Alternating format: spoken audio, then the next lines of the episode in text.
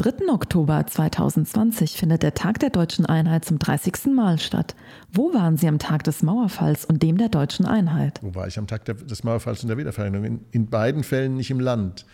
Ähm, ich hatte ja dieses Stipendium an der äh, Kaiserlichen Universität in Nagoya und war, als die Mauer fiel, schon dort und als die Wiedervereinigung kam, noch dort. Wir hatten allerdings auf Einladung der Stadt Nagoya eine sehr schöne Wiedervereinigungsfeier, bei der irgendwie so alles da war, was Rang und Namen hatte.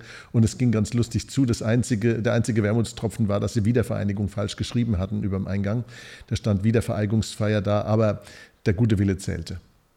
Ich war zu der Zeit, als die Mauer fiel, in Portugal. Ich habe das also über die Bildschirme in einer Strandbar erfahren und das war für mich ein sehr einschneidendes Erlebnis, weil ich weiß noch heute, ich hatte einen Soziologielehrer in der Schule, der sagte also, diese DDR mit der Mauer, das würde also noch lange, lange Bestand haben. Das wurde uns sozusagen als Schüler damals vermittelt und das war für mich insofern ein besonderes Erlebnis, dass man nicht unkritisch autoritären Vorgaben folgen darf. Das hat mich also wahrscheinlich auch geprägt. Und äh, bei der deutschen Wiedervereinigung war ich in Deutschland und äh, damals am Lehrstuhl äh, hatte sich mein Professor Manfred Borchert schon sehr, sehr intensiv beschäftigt mit den weiteren Folgen, ökonomischen und gesellschaftlichen Folgen der deutschen Wiedervereinigung. Welche Assoziation aus finanzwirtschaftlicher, makroökonomischer und emotionaler Sicht stellt sich bei Ihnen ein? Ich war natürlich damals ein junger Ökonom und konnte das noch gar nicht übersehen. Insbesondere sind ja damals wichtige Entscheidungen getroffen worden. Und im Nachhinein muss ich sagen, dass natürlich die, um die Festlegung der Umtauschrelation ganz entscheidend war für die, äh, für die Wettbewerbsfähigkeit der ostdeutschen Länder. Natürlich war äh, die Politik daran interessiert, die Umstellungskurse tendenziell so zu gestalten, dass die damalige DDR-Mark überbewertet war. Und das hat natürlich in den Folgejahren dazu geführt, dass äh, viele ostdeutsche Länder zu Subventionsempfängern wurden. Da hat man also doch handwerkliche Fehler gemacht, die natürlich auch sehr, sehr teuer waren. Und äh, das ist so eine Assoziation, die ich heute immer noch habe, wenn ich darüber nachdenke, wie man die Wiedervereinigung gehandhabt hat. Aber natürlich ist das ein großartiges Ereignis gewesen. Die Mauer ist gefallen, die Menschen wurden befreit von einem diktatorischen Regime. Und ich hoffe, dass diese Erinnerung eben auch wach bleibt. Die Menschen äh, Ostdeutschlands haben die Freiheit gesucht, haben sie auf friedlichem Wege erlangt. Und das ist natürlich etwas ganz Wunderbares. Also so ähnlich ging es mir auch. Ich, äh, ich war sehr emotionalisiert, als äh, die Wiedervereinigung kam. Das war für mich ein höchst emotionaler Moment, auch aus, dem, aus der Perspektive Freiheit äh, für unsere ostdeutschen Landsleute heraus, die sie sich erkämpft hatten. Ähm, und dass man sich das erkämpfen kann, das war eine neue Erfahrung. Äh, zumal so sich erkämpfen kann. Und ähm, es war allerdings auch so, dass mir das geldpolitische Thema, dieser 1 zu 1 Umtauschkurs, der war mir damals äh, trotz meines schon abgeschlossenen VWL-Studiums in seiner Tragweite noch nicht so ganz bewusst. Es gab aber so ein paar andere Dinge, die mir aufgefallen waren. Nämlich, äh, dass wir äh, statt die Gelegenheit zu ergreifen, auch bei uns mal zu entrümpeln, unsere ganzen verkrusteten, halbplanwirtschaftlichen Strukturen ähm, von angefangen von Staatseigentum an, äh, an Banken und Sparkassen äh, und was da sonst noch alles ist, nach Osten zu exportieren. Das heißt, wir haben eigentlich gar nicht die Gelegenheit wahrgenommen, mal zu fragen, okay, jetzt wird ein großer Teil unseres Landes komplett umgebaut. Gibt es eigentlich bei uns auch mal Gerümpel, was mal aus dem Keller gehört und in den Container? Das haben wir nicht gemacht und äh, damit schlagen wir uns auch bis heute rum. Wie sehen Sie die Entwicklung der DDR-Mark und der deutschen Mark im Zeitverlauf ihres jeweiligen Bestehens? Also diese Frage der Währung des, im Osten wie im Westen, die ist ja überhaupt interessant, ähm, wenn man sich mal überlegt, was für Münzen die gemacht haben. Also ich bin ja äh, so seit Kindheit, seit Kindesbeinen an so ein bisschen auf der numismatischen Welle. Ne? Also äh, nicht erst seit ich hier bei der Degussa bin, ist Numismatik für mich ein interessantes Thema. Aber es gab äh, zwei, drei Entwicklungen, lange, lange, lange vor der Wiedervereinigung, ähm, auch mit dem westdeutschen Münzsystem. Insbesondere hatten wir mal ein fantastisches Fünf-Mark-Stück, mit dem ich aufgewachsen bin. Und dieses Fünf-Mark-Stück war aus Silber. Das war eine richtige schöne Münze. Das war so das Gegenstück zum Fünf-Franken-Stück, das ja auch aus Silber war. Und wenn man das in der Hand gehabt hat, das äh, hat ein ganz anderes, äh, äh wie soll ich sagen, eine ganz andere Haptik gehabt. Dann kam ein relativ billiges Fünf-Mark-Stück nach, das nur noch aus Blech war. Und ja, im Osten gab es noch billigeres Blech, da waren die Münzen aus Aluminium. Ähm, und das war so eigentlich, das hat die ganze die ganze Werthaltigkeit oder mangelnde Werthaltigkeit dieses Geldes quasi symbolisiert in meinen Augen.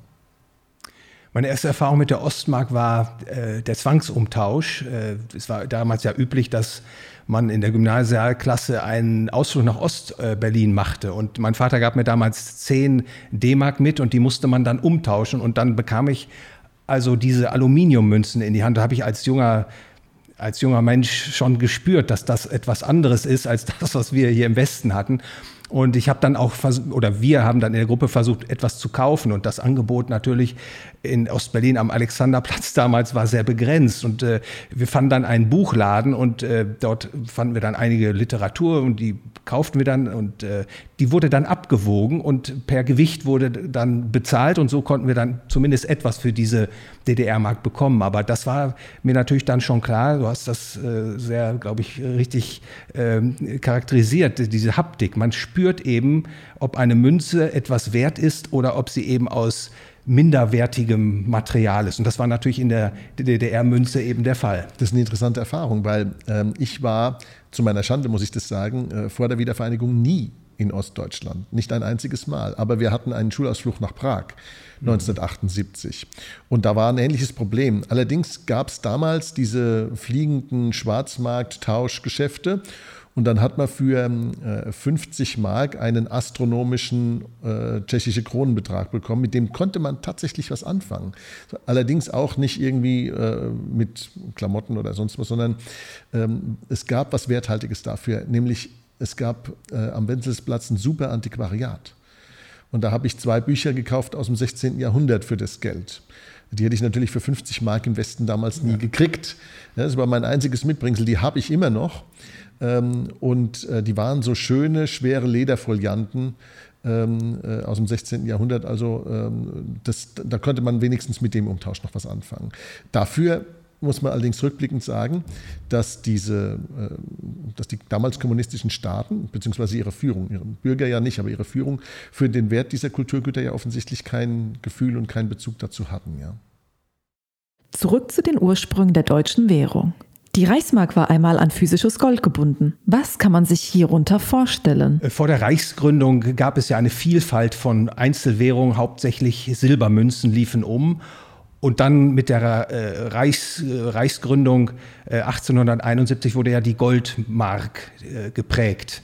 Und äh, das war eine Goldmünze, die hatte ein Feingewicht von etwa 0,35 äh, Gramm Feingold. Und das war ab 1876 äh, dann eben das Geld im Deutschen Reich, äh, im Kaiserreich. Und äh, das war eine Goldmünze und das entsprach auch der dem Vorgehen in vielen anderen Ländern. Im ausgehenden 19. Jahrhundert äh, waren letztlich alle bedeutenden, bedeutenden Industrie-Volkswirtschaften äh, äh, auf einem sogenannten Goldstandard. Gold war im Grunde das Weltgeld, freiwillig gewähltes Weltgeld. Die Amerikaner hatten das schon seit 1792, die Franzosen hatten den Franc erstmalig 1795 äh, geprägt und später dann als Goldmünze ausgegeben. Und die Deutschen zogen sozusagen nach. Und ich bin sogar geneigt, äh, Markus zu sagen, dass das wahrscheinlich das beste Geld war, das die Deutschen in ihrer langen und ich muss sagen leidvollen Währungsgeschichte äh, verwenden konnten. Also dem schließe ich mich ja hundertprozentig an. Das war das beste Geld, das die Deutschen je hatten. Man muss sich das mal vorstellen. Also es, diese 0,35 Gramm pro Mark äh, in der Münze, dann hat also so eine 20 äh, äh, Markmünze, die hat so knapp sieben Gramm gewogen. Und äh, wenn man einen 20 Mark Schein hatte, dann hatte man einen Rechtsanspruch darauf, also tatsächlich einen Rechtsanspruch darauf, den jederzeit in die 20 Mark Goldmünze umtauschen zu können. Das heißt also, ähm, diese Golddeckung, die war nicht irgendwie theoretisch, das war nicht irgendein leeres Versprechen, sondern die war real.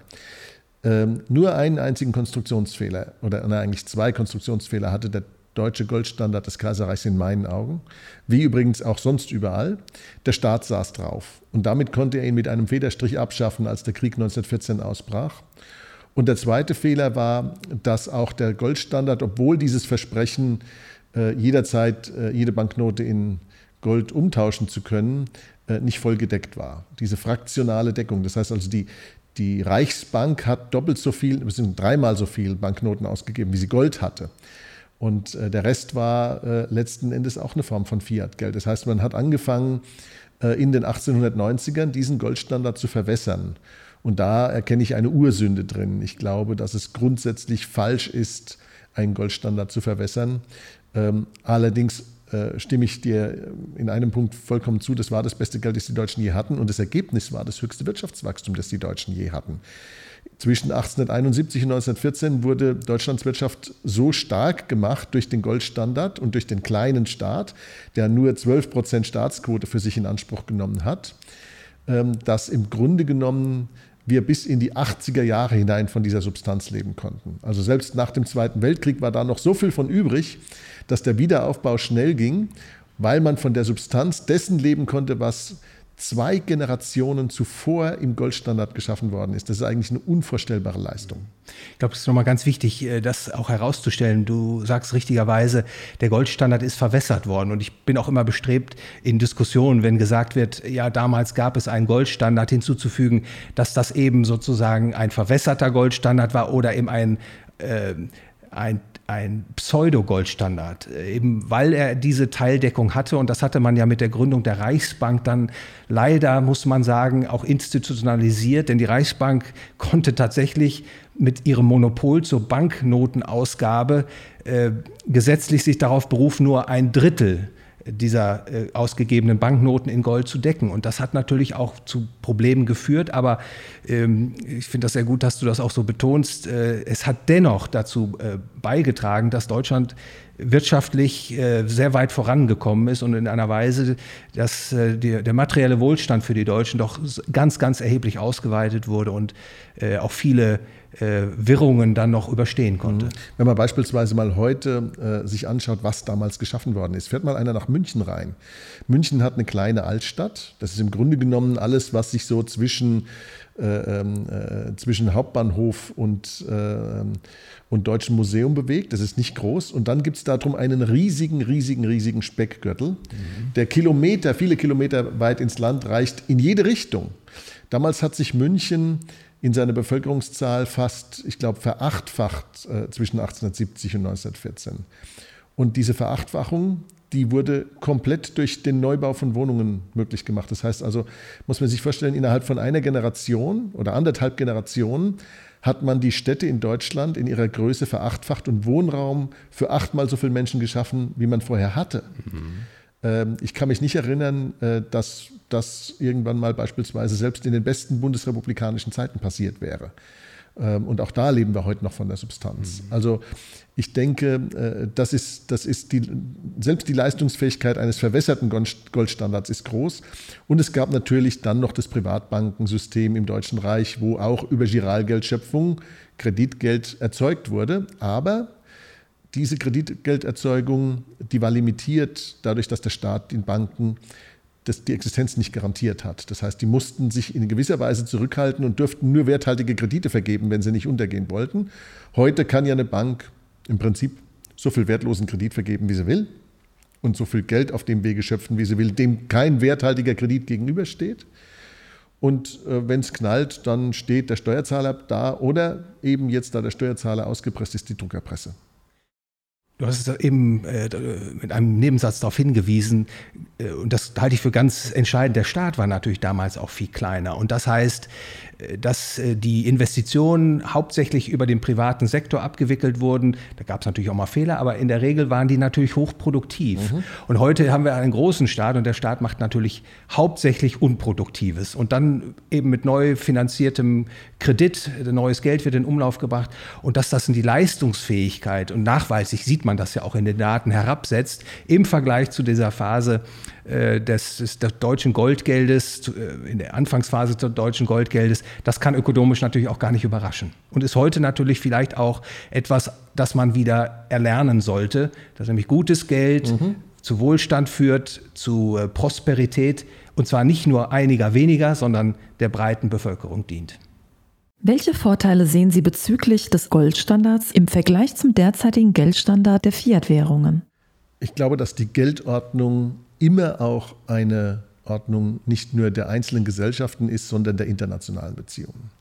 In jedem Fall können wir sagen, dass eine Fiat-Geldordnung eine Kriegsordnung ist und eine Goldordnung eine Friedensordnung. Das hat einen ganz einfachen Grund.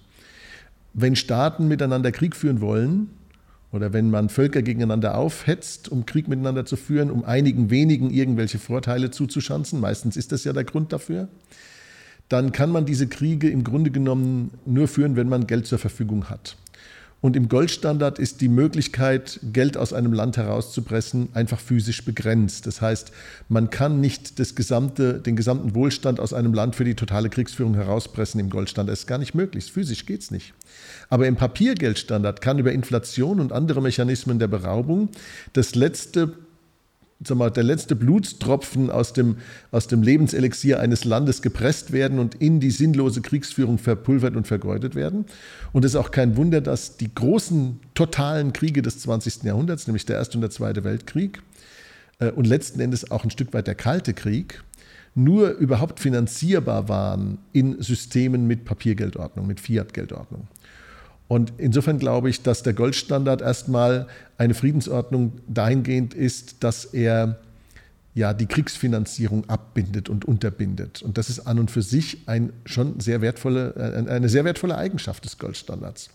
Und das Zweite ist, dass der Goldstandard da er ja letzten Endes sicherstellt, dass man keine Planwirtschaft und keinen überbordenden und ausufernden Sozialstaat installieren kann. Er ist auch nicht finanzierbar, genauso wenig wie ein Krieg finanzierbar ist, so sind andere überbordende Ausgaben auch nicht finanzierbar. Das führt dazu, dass sich in den Ländern eine marktwirtschaftlich freiheitlich-kapitalistische Ordnung und Geisteshaltung durchsetzt. Und diese Geisteshaltung, die führt wiederum dazu, dass der internationale Handel, der Freihandel, der freie Austausch von Waren und Gütern, ähm, und letzten Endes ja auch äh, die globale Produktion und die globale Arbeitsteilung, die Wohlstand schafft, gefördert und befördert wird. Und deswegen war beispielsweise das 19. Jahrhundert ein Zeitalter der Globalisierung. Das war die erste ganz große Globalisierung. Das war sogar eine sehr viel wirksamere und weiterführende Globalisierung, als wir sie dann in der letzten Hälfte des 20. Jahrhunderts und im frühen 21. Jahrhundert hatten. Und das Ergebnis war, dass der ganze Globus mit einem Netz von Infrastruktur überzogen worden ist, von denen wir auch teilweise heute noch leben. Also wenn man sich das mal anschaut, äh, in Afrika, die Eisenbahnen, die es da gibt, und in Indien die Eisenbahnen, die, die es da gibt, die sind im Wesentlichen noch aus der Zeit. Jetzt kann man sagen, die bösen Kolonialisten haben das gebaut, aber ich sage, das war natürlich auch ein, sag mal, ein, ein Zeichen der Zeit, aber ich sage, die, die äh, Globalisierung, die hat ihre Vorteile für alle gehabt. Äh, selbst für die, die man damals unterdrückt hat, gab es noch Vorteile aus der Globalisierung. Und äh, dieser Freihandelsgeist und dieser Unternehmergeist, dieser globale Unternehmergeist, der geht uns heute weitgehend ab. Äh, heute haben wir eine Situation, wo die einzelnen Völker auf ihre Regierungen vertrauen, von denen soll das Heil kommen. Und in den internationalen Beziehungen vertrauen sie auf eine globale oder globalistische Elite, die sie, ich sag mal, in eine Planwirtschaft hineinführt, das ist alles ein, ein direktes Ergebnis des Fiat-Geld, des Papiergeldstandards. Ähm, das wird nicht zu Wohlstand führen.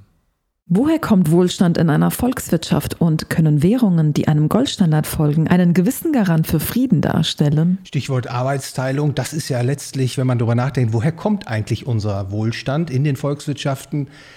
Dann äh, erkennt man, wenn Menschen sich zusammentun mit unterschiedlichen Fähigkeiten und die beginnen zu kooperieren, dann steigt die Ergiebigkeit der Arbeit. Da werden alle, die an der Arbeitsteilung teilhaben, besser gestellt im Vergleich zu einer Situation, wo jeder die Güter produziert, die er letztlich zu verwenden wünscht. Das ist eigentlich die Quelle, der, der, der Treiber unserer Wohlstandsentwicklung der letzten Jahrzehnte.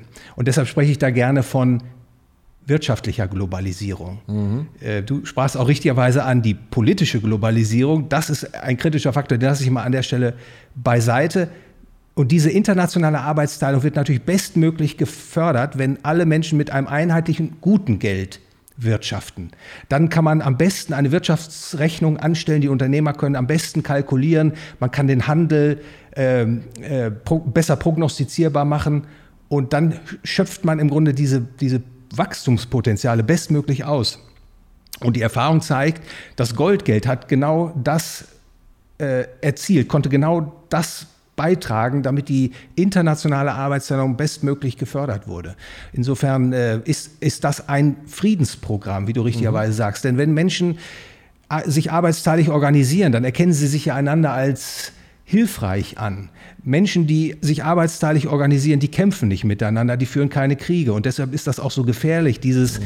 ungedeckte Papiergeld dem Staat anheimzustellen. Denn der missbraucht das. Und ich glaube, die, die, Beweisführung ist äh, die, die Geschichte, äh, insbesondere des, äh, des äh, 20. Jahrhunderts. Die totalen Kriege, die konnte man nur in der, dieser Dimension führen, weil der Staat Zugriff hatte auf beliebig vermehrbares Geld. Und er hatte natürlich im Vorfeld schon die Golddeckung entzogen mutwillig, nicht weil das nicht funktioniert hätte für die Menschen, sondern das waren politische Erwägungen. Und ich glaube, das ist auch eine wichtige Lehre, die man mhm. äh, noch immer wieder betonen muss und weitertragen muss, dass gutes Geld eben ein friedensstiftendes Element in unserem Zusammenleben ist. Ich will sogar noch einen Schritt weitergehen. Arbeitsteilung ist ein Merkmal des Abschieds der Menschheit von der Subsistenzwirtschaft. Wenn jeder alles macht, wenn jeder sein sowohl Jagen als auch Sammeln geht, seine Schuhe selber macht, seine Kleidung selber macht, die Hütte, die er baut, selber macht, wenn er alles, alles sozusagen im entweder selbst oder im Familienkreis macht, dann gibt es eine Subsistenzwirtschaft, die keine Arbeitsteilung ermöglicht. Wenn ich aber Arbeitsteilung habe, und Spezialisierung damit, dann erzeuge ich plötzlich einen Fortschritt, weil der Einzelne, wenn er sich spezialisiert, mehr tun, mehr leisten, mehr beitragen kann. Und um das zu können, brauche ich ein Tauschmittel. Das heißt, Geld per se ist notwendig für eine arbeitsteilige Wirtschaft. Und dieses Tauschmittel muss bestimmte Bedingungen erfüllen. Es muss stabil sein, es muss wertstabil sein, es muss akzeptiert werden, es muss über lange Zeit akzeptiert werden. Es muss es darf kein Schwundgeld sein, es darf sich nicht in Luft auflösen, es muss teilbar sein. All das sind Bedingungen, die Geld erfüllen muss, damit diese Arbeitsteilung immer weiter verfeinert werden kann. Wenn wir uns die Geschichte der Menschheit der letzten 4000, 5000 Jahre ansehen, dann ist eigentlich der gesamte zivilisatorische Fortschritt eine direkte, gerade Funktion immer weiter sich verzweigender mhm. und verfeinerter Arbeitsteilung. Mit anderen Worten, ein stabiles Geld ist die Grundvoraussetzung für unsere Zivilisation schlechthin. Wir können ohne funktionierendes Geld keine Zivilisation haben.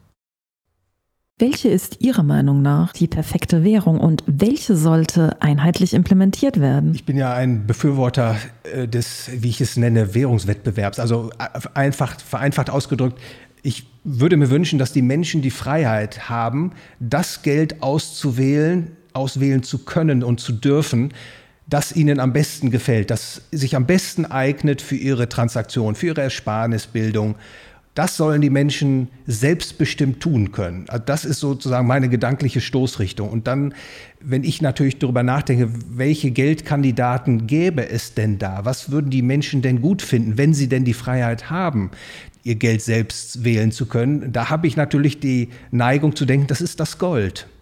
Das ist, weil mhm. das Gold ist letztlich ich meine, das perfekte Geld der Menschheit.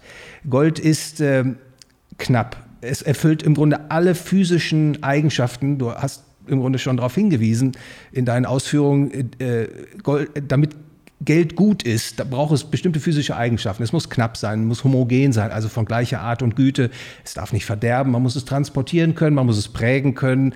Es muss auch äh, eine relativ hohe Werthaltigkeit pro Gewichtseinheit haben. Und ich vermute, in der, im, im, im Wettbewerb, wenn man den denn zuließe, dann würde das Gold das Grundgeld der Menschheit werden. Es kann sein, dass es dann sozusagen Geldsubstitute gibt, aber die eigentliche Bezugsgröße, der Nagel in der Wand im monetären System, ist meiner Meinung, wäre meiner Meinung nach, das ist natürlich eine Vermutung, das Gold. Und äh, ich würde mir wünschen, dass äh, diese Ideen sich weiter verbreiten, insbesondere vor dem Hintergrund dieser desaströsen Entwicklung des ungedeckten Papiergeldes, was man hier im Euroraum beobachten kann, aber auch noch natürlich in äh, den Vereinigten Staaten von Amerika, dass diese Ideen, und dafür gibt es ja Vordenker, dass diese Ideen zusehends bekannt werden, dass die Menschen das begreifen, dass sie besser gestellt sind, wenn sie die freie Währungswahl haben, als äh, im Vergleich zu einer Situation wie heute, dass der Staat ihnen das Geld diktiert. Ist der Goldstandard Ihrer Meinung nach möglich und wo sehen Sie Hindernisse, den Goldstandard einheitlich zu implementieren? Ich glaube, dass die, das Monopol des Staates überhaupt nur deswegen aus Staatssicht notwendig ist, weil der Staat genau weiß, dass sich sein Geld im Wettbewerb nicht durchsetzen würde. Wer ein Zwangsmonopol errichtet, weiß, dass er im freien Wettbewerb verlieren würde. Äh, sonst gäbe es ja keinen Grund. Sonst könnte der Staat ja sagen, gut, Wettbewerb super, aber wir haben eh das beste Geld. Ja? Äh, da das nicht der Fall ist und auch nicht zu befürchten ist, dass der Staat je mit dem besten Geld um die Ecke kommt, ähm, äh, liegt der Schluss eigentlich nah. Es gibt allerdings äh, die interessanten, die, die, das, das, interessante Gegenargument, dass wir angeblich ja nicht genug Gold hätten, um global einen Goldstandard zu machen. Ähm, das kommt eigentlich aus, äh, von Leuten, die zwei Dinge interessanterweise miteinander verbinden. Das eine ist, sie haben nicht verstanden, dass Geld eben knapp sein muss, um überhaupt Geld zu sein. Wenn es nämlich mehr davon gäbe, dann wäre es weniger geeignet, als globales Geld zu dienen. Und das andere ist, dass die gleichen Leute, die uns erzählen, dass es zu wenig Gold gäbe, um eine wachsende Wirtschaft zu akkommodieren, ein Papiergeldsystem installiert haben, bei dem über 95 Prozent des gesamten Geldes durch den Spekulationskreislauf zirkulieren und nur 5 Prozent durch die Realwirtschaft. Ein Umstand, der mittlerweile ja sogar sich bis zu den Sozialisten durchgesprochen hat, dass der, nicht, dass der untragbar ist, weil er zu gewaltigen Umverteilungen von unten nach oben führt. Und äh, ich glaube, in einem Goldstandard hätten wir äh, diesen Casino-Kapitalismus, wie er genannt wird, der aber eigentlich ein Casino-Geldsozialismus ist. Diesen Casino, äh, diesen Casino-Zustand äh, des Weltfinanzsystems, den hätten wir nie bekommen. Auch dafür wäre nie genug Geld da gewesen, um das überhaupt betreiben zu können, weil natürlich die Realwirtschaft einen bestimmten Teil des Geldes absorbiert hätte und nur was da nicht gebraucht wird, hätte seinen Weg in eine gewisse Spekulationswirtschaft gefunden. Die hätte niemals dieses Rad gedreht, äh, das es uns heute so aus der Kurve trägt, wie dieser Papiergeldstandard es gerade tut. Wie stehen Sie zu der Erhöhung der Geldmenge durch die Zentralbanken? Ich bin immer wieder bemüht, den Menschen, den Zuhörern äh, zu verdeutlichen, dass es falsch ist zu denken, dass die Geldmenge wachsen muss in einer Volkswirtschaft, damit die Volkswirtschaft wachsen kann. Eine Volkswirtschaft wird natürlich reicher, wenn wir mehr Konsumgüter haben, also mehr Äpfel mhm. und Birnen und mehr Häuser und Bagger und Schiffe. Das macht eine Volkswirtschaft reicher. Aber nicht, wenn die Geldmenge steigt. Die Geldmenge ist einfach nur ein Tauschgut.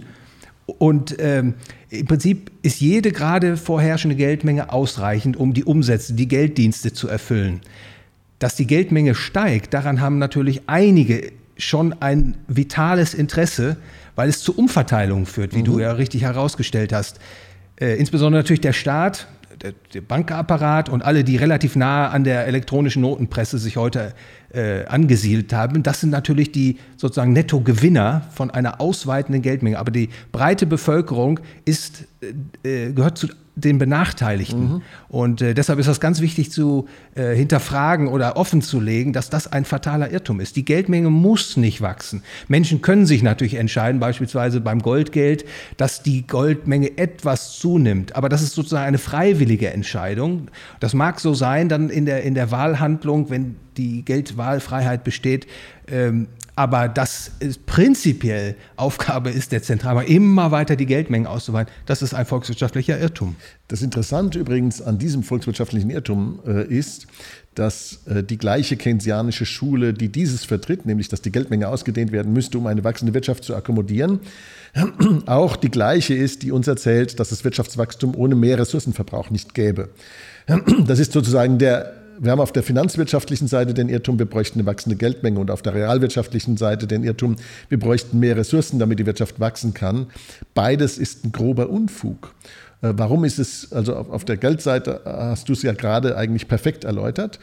Auf der realwirtschaftlichen Seite ist es so, dass die Behauptung, dass die Wirtschaft immer mehr Ressourcen verbrauchen würde, wenn sie wächst, schon lang widerlegt ist an einem interessanten Beispiel, nämlich an der Computerindustrie wenn wir in die 60er Jahre zurückgehen würden und würden sagen, okay, wir haben jetzt die Rechenkapazität des Jahres 2020, äh, das sind viele hundert Billionen Transistoren, die da irgendwie in Betrieb sind. Wenn wir die mit der Technologie der 60er Jahre gebaut hätten, dann ist, bin ich mir nicht sicher, ob der Planet oder gerade das Sonnensystem ausreichend Platz dafür zur Verfügung gestellt hätten, von den Ressourcen ganz zu schweigen. Äh, wir haben aber seit den 60er Jahren ein Wachstum unserer Rechenkapazität auf dem Planeten um eben diese vielen Tausende von Milliarden Prozent, Tausende von Milliarden Prozent ist das gewachsen. Und der Ressourcenverbrauch ist dabei immer nur zurückgegangen. Heute passen 20 Milliarden Transistoren auf einen Chip, der kaum größer ist als ein Fingernagel, die selbst mit den stärksten Elektronenmikroskopen kaum noch sichtbar gemacht werden können weil sie auf wenige Atomschichten zusammengeschrumpft sind, diese Strukturen. Äh, wenn man sich das mal vorstellt, was das an Leistungsfähigkeit bringt und was es an Wachstum, an Rechenkapazität gebracht hat und wie viel weniger Ressourcen heute da reinfließen. Äh, jedes Handy hat heute mehr Rechenkapazität, als auf der Welt 1965 zur Verfügung stand. Ja, äh, dann wird einem eigentlich diese, dieser fatale Irrtum der Koppelung von Wachstum und Ressourcen deutlich. Und auf der Geldseite, die ist spiegelbildlich. Und es kommt aus der gleichen ökonomischen Aberglaubensschule, nämlich dem Keynesianismus, die uns erklären will, dass das alles irgendwie ja nur, wie soll ich sagen, ein, ein, ein, eine, eine Mechanik sei, wo man alles hin und her schiebt und wo alles festgefügten Gesetzen folge, die eigentlich sowas wie Fortschritt und Lernen und neues Wissen und all das komplett verneinen. Und im, im Monetären spiegelt sich dann. Es gibt ja die Aussage, man kann sich irren, manchmal auch absichtlich. Das kommt mir jetzt in den Sinn. Denn es ist natürlich nur allzu menschlich, dass man auch Theorien aufstellt, die sich dann als falsch äh, herausstellen. Aber gerade in der Volkswirtschaftslehre gibt es ja sozusagen auch einen, einen, einen dienenden Aspekt. Also viele Theorien werden ja vorgebracht, um bestimmte Politiken zu legitimieren, zu scheinlegitimieren. Man ummantelt sozusagen eine, eine Politik und äh, ein unkritischer Beobachter wird dann sagen, ja, wenn diese Politik doch so gute Dinge verheißt, wie zum Beispiel, wenn wir die Geldmenge ausweiten, dann haben wir mehr Wachstum, dann lasst uns das doch tun. Und das ist natürlich, äh, ich will das nur äh, sozusagen parallel an deine Überlegung stellen, mhm. eben auch immer ein Problem in der Volkswirtschaftslehre. Man muss immer gucken, wem dient, dient das. Ja. Äh, cui bono, äh, ja. würde der Lateiner da sagen. Äh, genau. Und das Interessante ist ja, dass die Ausdehnung der Geldmenge sogar das Wirtschaftswachstum behindert. Das heißt, die Wirtschaft wächst langsamer, weil wir die Geldmenge ausdehnen. Denn die Ausdehnung der Geldmenge sehen wir ganz aktuell, drückt den Zins künstlich äh, unter sein natürliches Niveau, unter sein Marktgleichgewicht. Und dieses künstliche Drücken des Zinses führt dazu, dass Unternehmen, die pleite machen sollten, nicht mehr pleite machen, die Wirtschaft zombifiziert und damit wird die, der Mangel an Produktivität und Effizienz konserviert.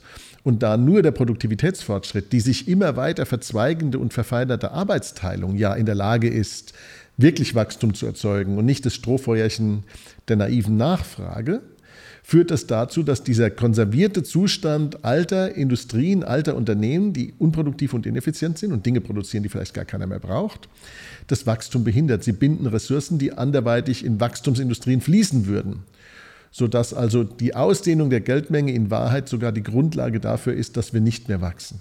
Welche Folgen brachte der Euro und wo sehen Sie den Euro in den kommenden drei bis fünf Jahren? Also, wo sehe ich den Euroraum in drei bis fünf Jahren? In den Geschichtsbüchern. Ähm, ich glaube, dass der Euro von Anfang an eine Fehlkonstruktion war. Ich muss mir allerdings äh, anlasten lassen, dass ich das nicht von Anfang an gesehen habe, obwohl es damals sehr gute Volkswirte gab, äh, auf die man damals auch schon hätte hören können und die sich dem äh, in, in, in sehr klarsichtigen, rückblickend für mich sehr klarsichtigen Stellungnahmen entgegengestellt haben. Der Euro war von Anfang an kein ökonomisches Projekt, sondern ein politisches Projekt. Er war wahrscheinlich auch ein Teil des Preisschilds für den großartigen Tag, äh, den wir am 3. Oktober 1990 erleben durften als Deutsche. Ähm, und jetzt kann man darüber streiten, ob das Preisschild äh, zu groß war, zu klein war, berechtigt oder unberechtigt. Aber so wie er dann konstruiert wurde, hat er den Samen des Scheiterns von Anfang an in sich getragen. Er hat im Grunde genommen wie ein Prokrustesbett zusammengebunden, was nicht zusammengehört. Er hat äh, das hat leider auch die Prophezeiung von Lord Dahrendorf erfüllt, nämlich dass der, Euro, dass der Euro Europa nicht einen, sondern spalten würde. Am Beispiel Griechenlands haben wir gesehen, wie sehr der Euro die Völker nachgerade in seiner Wirkung gegeneinander aufgebracht hat. Ja, aufgehetzt möchte ich nicht sagen, weil aufhetzen tun Menschen, eine Währung hetzt nicht, aber sie bringt in ihren Wirkungen, in ihren Folgen äh, äh, die Völker Europas gegeneinander auf, weil die einen sagen, ihr seid geizig und die anderen sagen, ihr seid faul. Beides ist nicht wahr. Und am Beispiel Griechenlands, wo ich ja auch im Jahr 2015 das Vergnügen und die Ehre hatte, da mal den Versuch zu unternehmen, diesen Knoten mitzuentwirren, was gescheitert ist, was grandios gescheitert ist, weil dieser Knoten gar nicht entwirrt werden kann in diesem monetären System.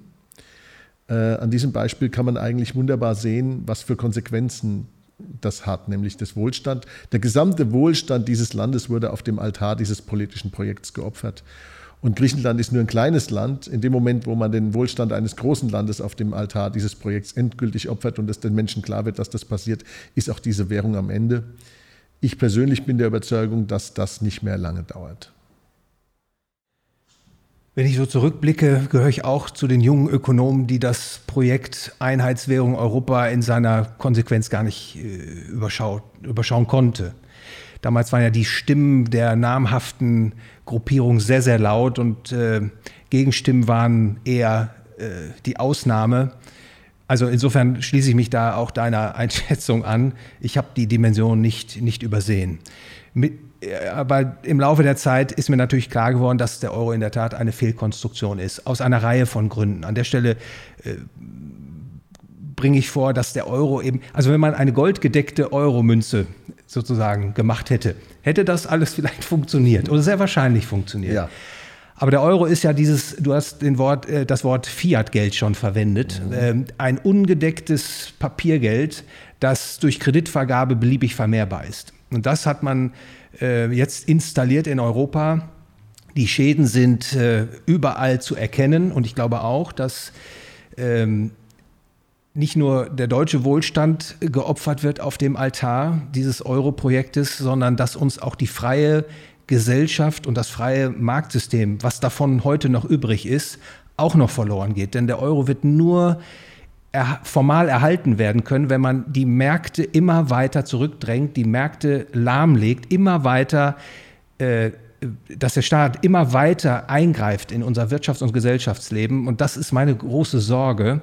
Und ich bin immer geneigt, äh, auf eine Gefahr hinzuweisen, dass nämlich durch all diese politischen Entscheidungen, den Euro zu erhalten, ob das Bankenunion ist, ob das die äh, wissentliche äh, Zulassung der anschwellenden Tage-2-Salden ist, dass das unsere Gesellschaft und Wirtschaft deformiert in eine sogenannte Befehls- und Lenkungswirtschaft. Also ein, mhm. ein, ein Modell, was man im nationalsozialistischen Deutschen Reich hatte. Also das Privateigentum bleibt formal erhalten, aber der Staat sagt, wer was wann wo produzieren darf und wer was konsumieren darf.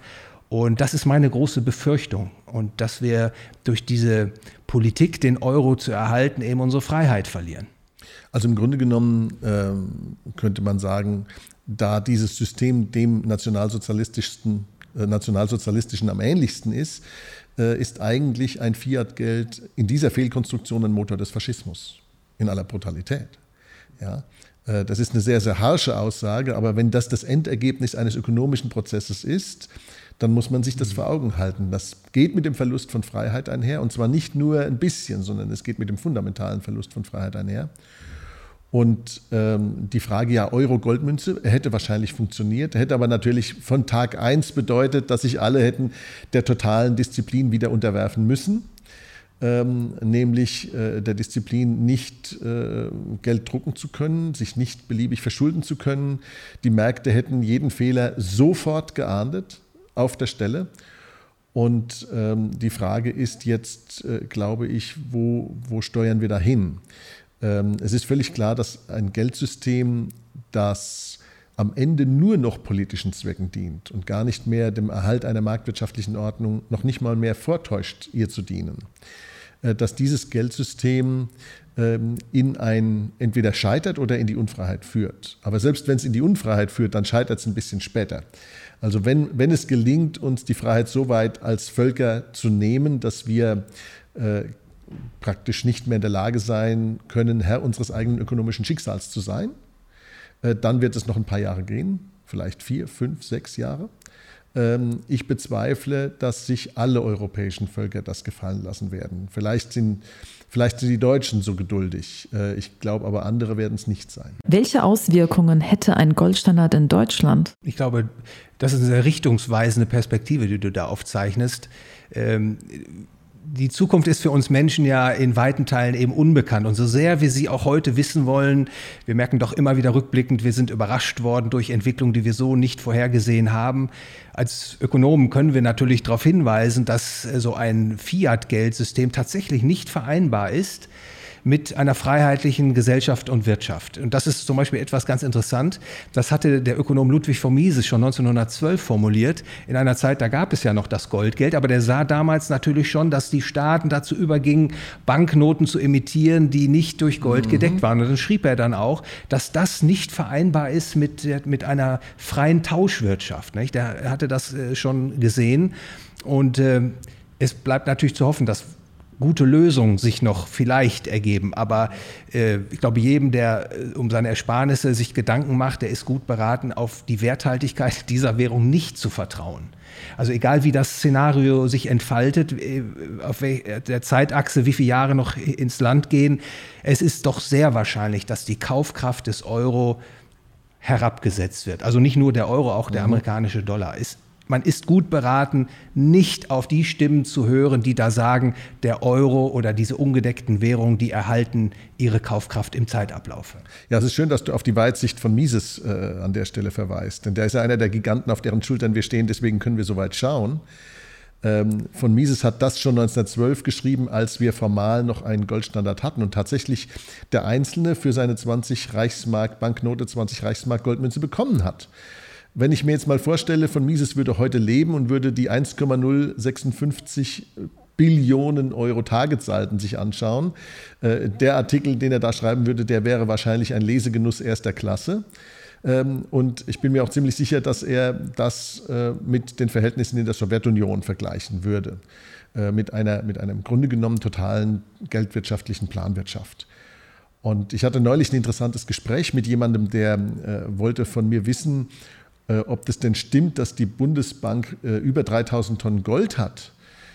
Und dann habe ich gesagt, ja, das stimmt. Und dann kam die Rückfrage, ja, ist das noch von den Nazis geklautes Gold? Und dann habe ich gesagt, nein, das ist nicht von den Nazis geklautes Gold, sondern das ist das Gold, das durch Handelsbilanzüberschüsse verdient worden ist in den 50er und 60er Jahren, als wir noch einen Quasi-Goldstandard im Rahmen von Bretton Woods hatte, hatten. Nämlich, dass der Dollar ans Gold gebunden war und wenn Deutschland gegenüber Amerika einen Handelsbilanzüberschuss hatte, dann konnten diese Dollars zu einem festen Wechselkurs von 35 Dollar je Unze in Gold getauscht werden. Und dann sind halt mal 3200 Tonnen, glaube ich, im Laufe der Zeit zustande gekommen. Und äh, so kam der Goldschatz der Bundesbank zustande.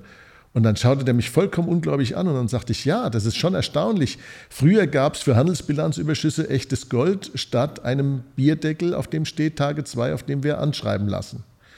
Ja, das ist im Grunde genommen die, die, die, äh, die Reise, die wir zurückgelegt haben zwischen 1970, als wir für Handelsbilanzüberschüsse tatsächlich Gold bekommen haben, und heute, wo wir einen Bierdeckel, einen elektronischen Bierdeckel bekommen, wo wir das Ganze unverzinst auf ewig draußen stehen lassen.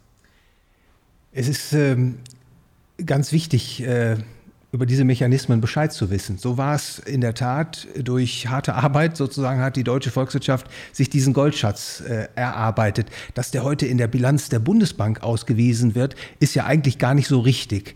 Denn das Gold gehört ja eigentlich den, den Bürgern. Also zum Beispiel, wenn wir bei der Degussa äh, das Kundengold verwahren, dann weisen wir das natürlich nicht in unserer Bilanz aus, weil wir haben gar keinen Anspruch auf dieses Gold. Wir sind eine Verwahrstelle. Wir stellen sicher, dass das Gold sicher dort dort liegt und der Kunde das jederzeit abholen kann.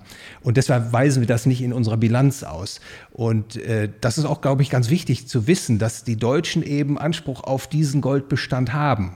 Und ich glaube, wenn man jetzt mal eine harte Rechnung anstellt und man hätte das Goldgeld, oder würde es wieder einführen, dann hätten die Deutschen die höchste Goldausstattung pro Kopf im Vergleich beispielsweise mit den Vereinigten Staaten von Amerika. Mhm. Ich glaube, weltweit wäre es weltweit. Nicht nur die 3200 Tonnen, da kommen ja nochmal 9000 Tonnen dazu, die die Deutschen in Form von Schmuck und Münzen und Barren als Privatpersonen halten. Das heißt, von den 200.000 Tonnen Gold, die es weltweit gibt, sind tatsächlich über 12.000 Tonnen in Deutschland.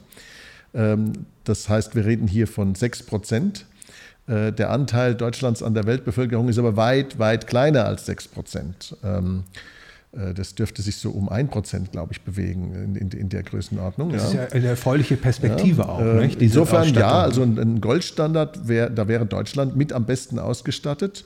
Auch wenn es Menschen gibt, äh, in, in, ich sag mal so, in unserer Politik, in unseren Zentralbanken und in unseren Medien, die der Meinung sind, dass das alles Unsinn sei. Die Deutschen denken ganz offensichtlich ein bisschen anders darüber. Die Nachfrage nach Gold ist bei den Deutschen sehr hoch. Wo sehen Sie denn noch Schwierigkeiten, einen Goldstandard einheitlich zu implementieren? Und nicht nur die Deutschen, wenn wir uns die Zahlen monatlich ansehen, äh, der Goldnachfrage äh, in China, in Indien, in der Türkei, also letztlich doch alles aufstrebende Volkswirtschaften. Mhm. Und wenn man beobachtet, wo die Goldflüsse sich äh, hinentwickeln, dann mhm. ist es natürlich geradezu erschütternd, wenn man sieht, dass es politische Stimmen gibt, gibt, die äh, das Gold sozusagen diskreditieren wollen und den mhm. Menschen äh, ausreden wollen. Im Gegenteil, ich glaube, das äh, ist ganz wichtig, dass man, äh, wir hatten das ja, glaube ich, jetzt auch ein, einleitend schon getan, darauf hinzuweisen, Gold ist äh, das Grundgeld der Zivilisation. Und es, äh, ja.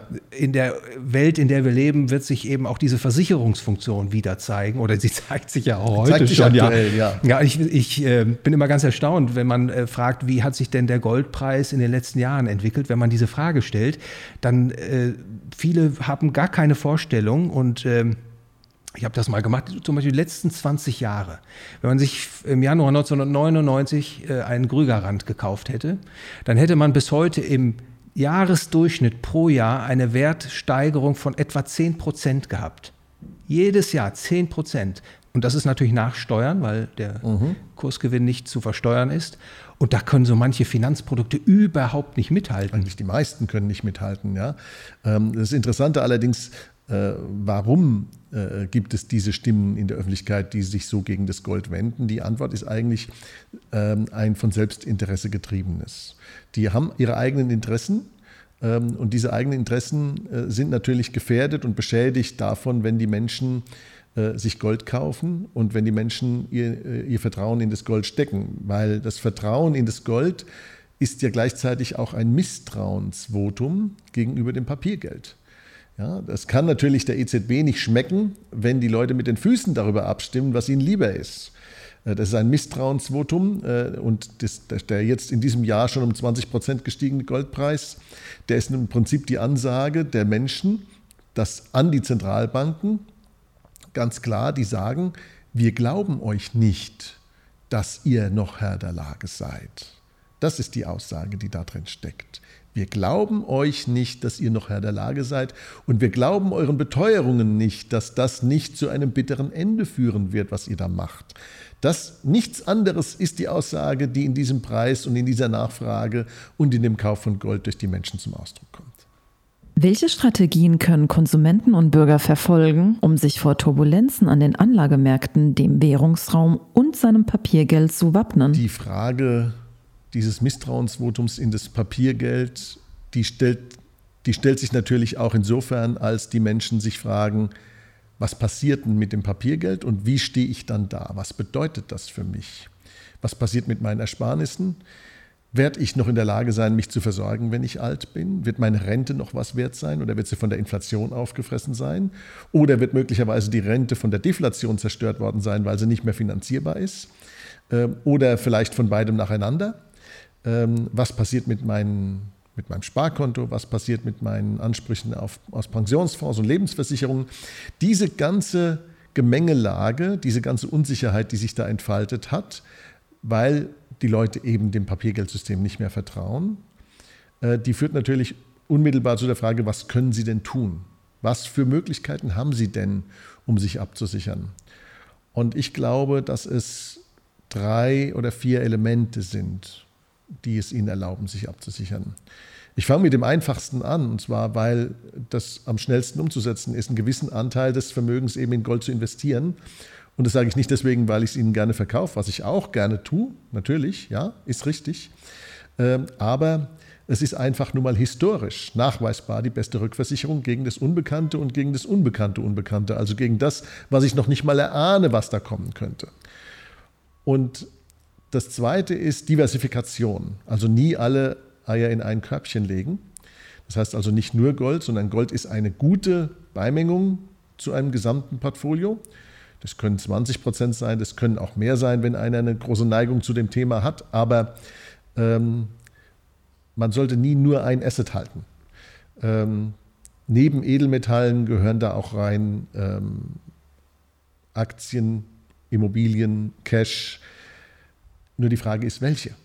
In der aktuellen Lage haben wir das Problem, dass Aktien in einer massiven Blase aufgestiegen sind, Immobilien auch in einer massiven Blase aufgestiegen sind, sodass, sich, sodass hier möglicherweise Verluste drohen.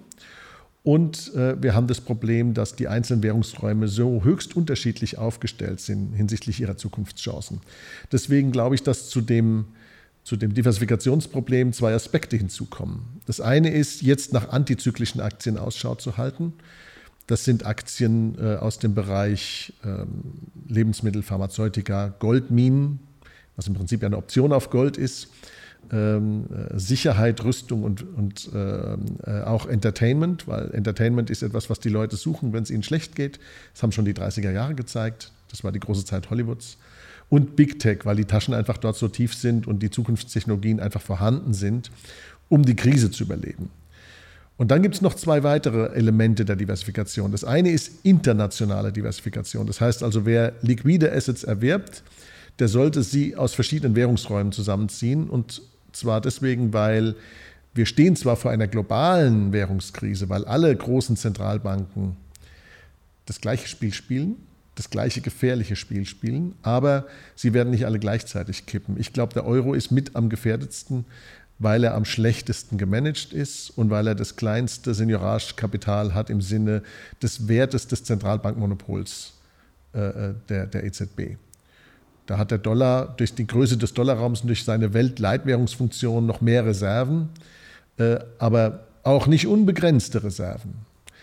Äh, deswegen internationale Diversifikation. Und das Dritte ist, ich nenne es Familiendiversifikation. Es macht Sinn, wenn sich eine große funktionierende Familie auf den Globus verteilt, ich nenne es mal das Rothschild-Modell, damit man überall noch einen Platz hat, wo man hin kann, wenn es ganz schief geht.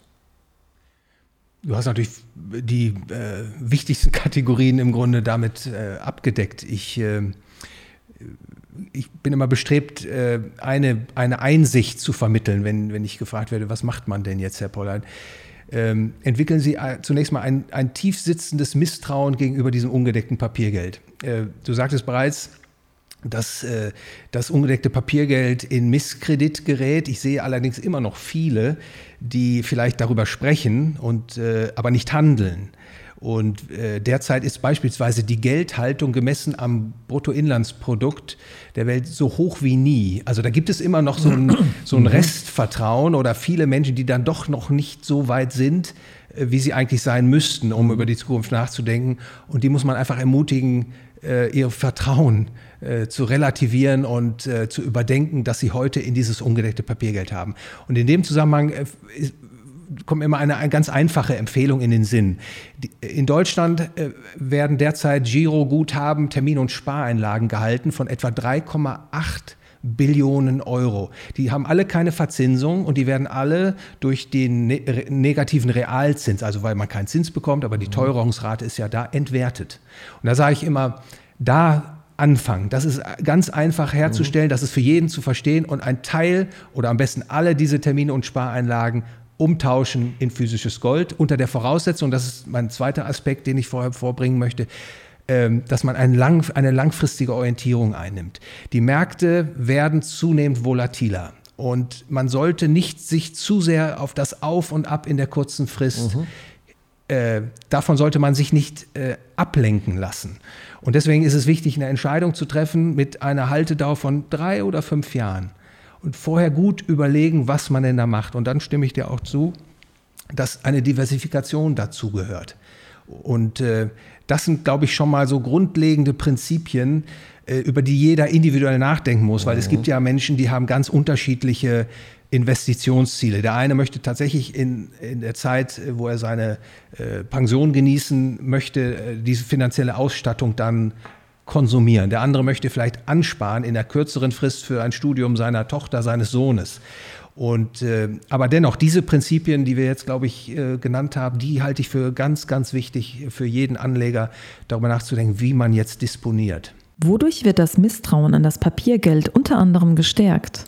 Ja, also es gibt, glaube ich, noch zwei andere Elemente, die in diese Gemengelage des Vertrauens oder Misstrauens gegenüber dem ungedeckten Papiergeld hineinspielen. Nämlich, äh, wir haben beim Thema Kapitalanlage natürlich ein Übergewicht institutioneller Investoren. Und diese institutionellen Investoren haben eine andere Nutzenfunktion als der individuelle Anleger. Der individuelle Anleger, der muss erstmal sich all die sinnvollen, vernünftigen, rationalen Fragen stellen, über die wir hier gerade diskutieren. Der institutionelle hingegen, der stellt eine andere, nur für ihn rationale Frage, nämlich wie maximiere ich mein Einkommen und meinen Bonus, weil es ja nicht sein Geld ist. Und die Antwort auf diese Frage ist, in dem Karussell aufsteigender Blasen, finanziert von frisch gedrucktem Papiergeld, mitzutanzen, solange irgend möglich, um quasi auf diesem hohen Risikopfad Rendite herauszukitzeln und einen anständigen Bonus dafür zu kriegen. Und wenn es schief geht, zu sagen, Moment mal, also guckt mal, es geht doch allen schlecht. Ich bin ja, ich bin ja nur nicht derjenige, der jetzt die Katastrophe verursacht hat. Ich bin auch ein Opfer. Ja, das heißt also, es gibt hier eine asymmetrische Nutzenfunktion, die nämlich bedeutet, dass die Risikokosten von den Anlegern getragen äh, werden und äh, wenn es gut geht, äh, bekommen die auch was, aber wenn es gut, aber diejenigen, die es managen für sie, die mhm. bekommen noch sehr viel mehr. Mhm. Diese Asymmetrie, diese Entkopplung von Eigentum und Kontrolle, das ist ein, ein Merkmal unserer nur noch halbmarktwirtschaftlichen Ordnung. Die sehen wir an vielen Stellen. Die sehen wir bei der Aktiengesellschaft, wo die Kontrolle über, die, über das Eigentum auch abgetrennt ist vom Eigentum selbst. Wir sehen es bei der Verwaltung von fremdem Geld. Äh, wir sehen es bei dem größten einzelnen Täter quasi, wenn es um, um das Ausgeben des Geldes anderer Leute geht, dem Staat. Also wir haben hier überall diese Entkopplung. Und diese Entkopplung führt dazu, dass man oder dass die handelnden Akteure noch den aufsteigenden Blasen nachrennen. Das perpetuiert das System, aber die Abrisskante wird dann umso steiler und schlimmer werden. Und das zweite Element äh, ist, dass zwar die Menschen als Individuen schon ein großes Misstrauen gegenüber dem Fiat-Geld haben, aber dass den meisten Leuten nicht klar ist, wie schlimm eine Fiat-Geld-Katastrophe wirklich wird, wenn sie denn kommt. Das mögen sich die meisten gar nicht vorstellen. Und die, die 1923 das erlebt haben, die sind alle schon nicht mehr da. Denn wer damals irgendwie erwachsen war, der müsste jetzt 120 sein mindestens. Wenn er 1900 geboren ist, dann war er, dann war er da gerade im jungen Erwachsenenalter, dann wäre der jetzt 120. Davon haben wir nicht allzu viele. Also ich würde mal sagen, wahrscheinlich gar keinen. Ja? Äh, denn das ist, äh, also da erzählt keiner mehr davon, was es bedeutete, wenn eine Wirtschaft in dem schwarzen Loch der Hyperinflation absäuft. Ich, äh, du weißt das ja, interessiere mich dafür, du ja auch.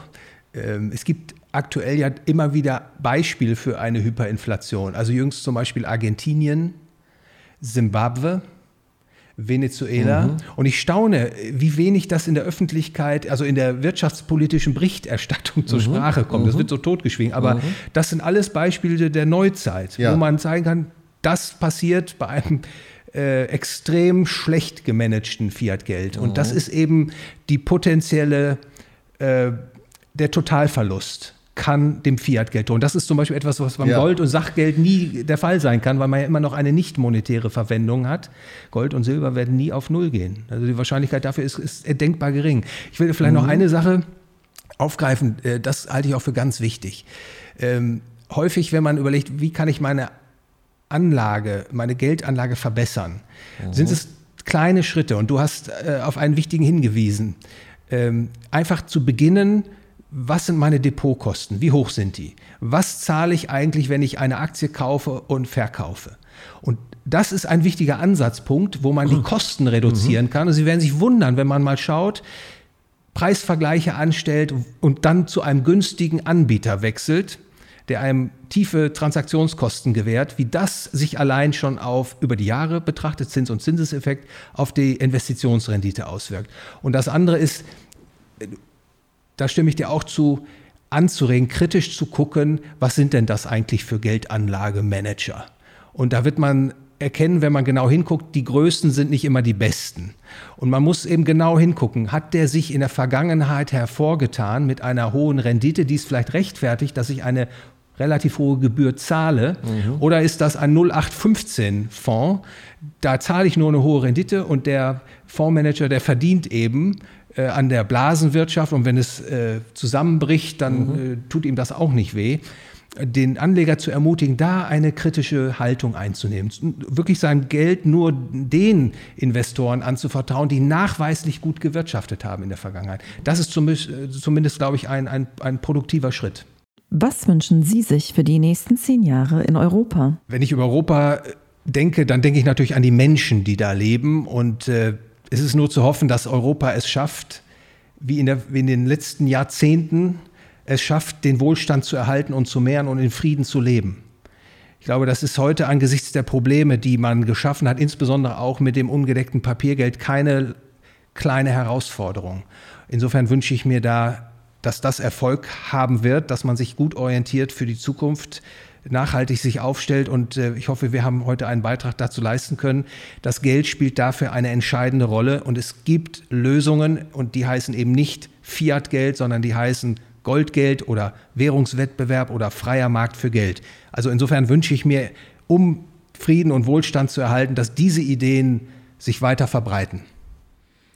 Ja, ich wünsche mir, dass Europa sich abwendet von, seinem, von seiner Idee der Planwirtschaft und, der, und des Machbarkeitswahns seinen Vorstellungen von Zentralismus ähm, und sich des bürokratischen Einmischens in das Leben der Menschen. Ich wünsche mir stattdessen, dass Europa sich zuwendet einer Gruppe von Republiken der Freiheit und dass Europa äh, ein Leuchtturm der Freiheit wird. Es könnte es werden, aber ich fürchte, dass ähm, damit es das wird, erst durch eine große Krise hindurchgehen muss, damit die Dinge gelernt werden, damit die zivilisatorischen Grundbegriffe wieder gelernt werden, die dafür erforderlich sind. Und dann landen wir genau da. Wir landen beim Goldstandard, wir landen bei freier Marktwirtschaft, wir landen bei minimaler Staatsquote, wir landen bei äh, dezentralen Strukturen, äh, bei äh, maximaler Subsidiarität, bei Entscheidungen vor Ort.